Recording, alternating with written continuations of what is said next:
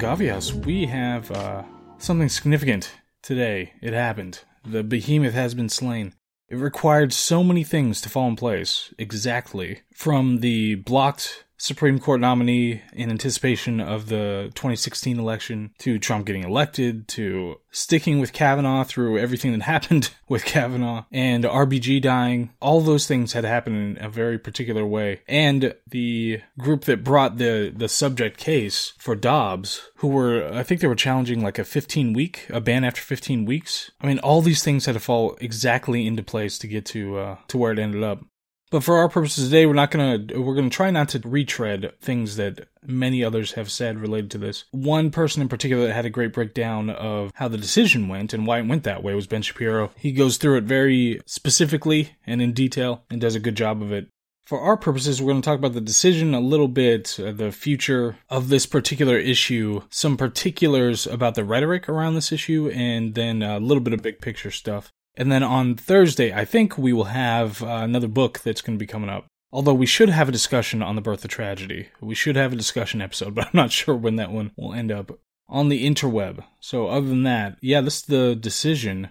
Alito wrote it, Justice Alito wrote it, and four other justices joined to overturn Roe and Casey. Casey, ironically, was trying to undo some of the ridiculousness that was Roe without overturning it. But if you are legally trained or not, you can just read things and make logical conclusions. Then you know that Roe was a, major stretch from the from the jump, and that's just leaving aside all the other issues with it. But there was no actual basis constitutionally for this particular right. It was seated kind of in an implied right to privacy, but it took a lot of stretching to get there. And even more egregious than that was that the judges in the court for Roe just made up law. They just made up what the law was going to be, which is not the function of judges. They don't get to do that. Legislatures get to do that. So the rules that they made up, the law they made up, was just what the particulars were going to be for when you were allowed to get an abortion versus when you weren't, to the trimester system. And again, this wasn't something that was uh, created by the legislature to say, okay, this is based on uh, you know whatever we're going to take into account to make this particular law. This was the judges making this determination. So, anybody with an opinion about uh, just this topic in general who doesn't understand this decision shouldn't be taken seriously, and that's 90% of the people who are commenting on it presently. I mean, Twitter's just a cesspool of children throwing fits in the cereal aisle. It's ridiculous. Roberts, Chief Justice, he voted to uphold the law, but he didn't want to overturn, so uphold the uh, restrictions on abortion that was the subject of the litigation. But he voted to not overturn Roe and Casey, so he joined in part, but not in that part. That's why it was a it was actually a five four to overturn, but six three to uphold the law that was the subject of the litigation the Kavanaugh concurrence, he made an interesting statement. He made it a point to there are theories that would allow for an unborn baby to be recognized as a person and therefore allow the court to outlaw abortion 100%, you know, by federal mandate across the country. And Kavanaugh specifically rejected those arguments in anticipation of those arising or showing up at the court. So he had his own concurrence that was going with that, but he agreed with overturning Roe and Casey and upholding the state law. Thomas, for his part, he didn't just want to get rid of Roe and Casey, but he wanted to question all of the substantive due process rights that were kind of manufactured out of the Constitution. He said all those should be under the chopping block. And there were a number of cases that were decided on that basis. And nobody joined that concurrence, but he obviously agreed with overturning Roe and Casey so, one thing about this particular decision, it has excellent legal clarity in the determination. A lot of lawyers, at least, love to make fun of the language that was in Casey. That was just kind of this flowery hippie language about what, you know, everybody's aspirations and love and all that, man.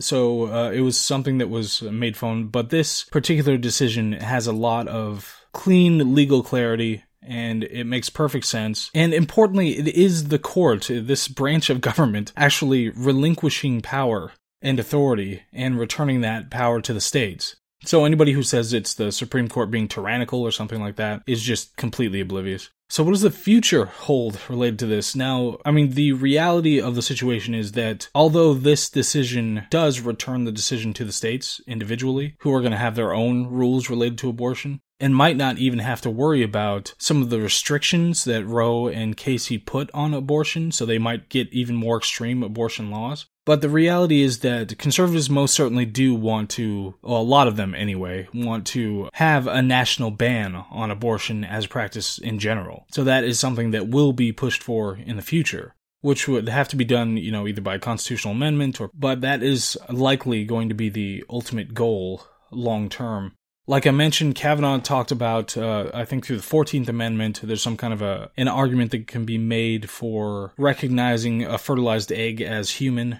And there's some legal precedent for this related to treatment of endangered animals. But the ultimate reality around this is that there is no clean answer to when life begins because we're an evolved species and we develop on a continuum, you know, just like you go from child to adult. There's not one point that you can point to and just say that, okay, here's the cleft mark, here's the demarcation. But for our purposes, the only one that has any kind of a clean answer is conception. So it, it makes sense that they might push for this. But notwithstanding all that kind of discussion, there is the idea of the the rhetoric around around the whole abortion issue and what it actually means. That's one thing that's driven me absolutely crazy. It's the least honest conversation that we have nationally because the whole edifice of pro-choice it's just a non sequitur it doesn't actually follow uh, the only actual question and controversy is whether it's a life or not if it's not, obviously, a woman can do whatever she wants at whatever time by whatever means she wants to. If it is, then a woman can't choose to end a life on her own behalf for her own benefit. That's why it constantly has to be couched in euphemism and rhetoric and emotional outrage as opposed to argument. But having said that, there is a reasonable intuitive inference, you know, obviously that a lot of women pick up on, that it will limit female choices in a collateral way. Any kind of abrogation of abortion is going to limit their choices. They'll have to be more discerning when it comes to sexual partners. That, in general, is better for everyone, but it's a restriction on female behavior, and that's uh, something that's you can legitimately recognize. But we certainly don't need to give too much credit to, to this side because it is shockingly selfish and borderline demonic to so desperately want to sacrifice the unborn to one's future success and happiness. But there are at least some women, you know, maybe a lot of them, who are just rationalizing a fear of the abrogation of any female authority, and they don't actually want to, you know, engage in, in abortions or whatever. And that's one thing, because men think they want free sex and women think they want consequence free sex. But it's it's really like a kid who likes ice cream. You know, when when they're a kid, when you're in your parents' house, you don't get to eat all the ice cream that you want. You get little bits when they approve of it. When you move out of the house, then you have the opportunity. You spend a couple days eating as much as your little heart desires, and then when you wake up, you know, from your sugar coma with vomit all over you, then you realize that maybe they were onto something. Scarcity increases value. Absence makes the heart grow fonder. Uh, one other thing you can notice is as sex has become more plentiful, then fetishism has become more prominent. You know, people become accustomed to things over time, so the more you get of it, the more you're going to want something more of it. The less likely you're going to be satisfied by the thing that you used to be satisfied with you know, historically it was like if there was uh, just a female in your vicinity that had two eyes or at least an eye patch, then that was sufficient to satisfy you. But now you have uh, instant access to, you know, thousands of OnlyFan girls uh, with the double D's and a two inch waist uh, who seems like she likes you, and you can access her in your pocket at any time. You know, it's a, a very different kind of world.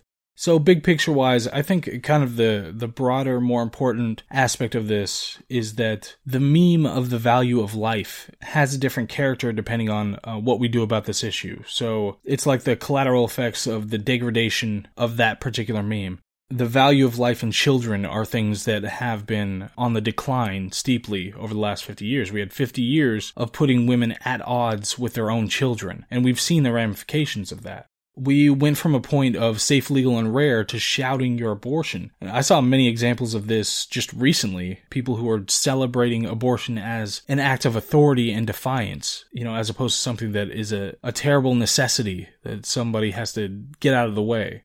There's that one, and it was a while ago, but that one just absolutely horrendous comedian, and I put that in quotes, who was talking about how great it was to get abortions, how much she loved it, and there's this whole skit about how great abortions are. It's people filling in all the conceptual gaps. They're testing the borders of all these ideas, and that's what people do just in general.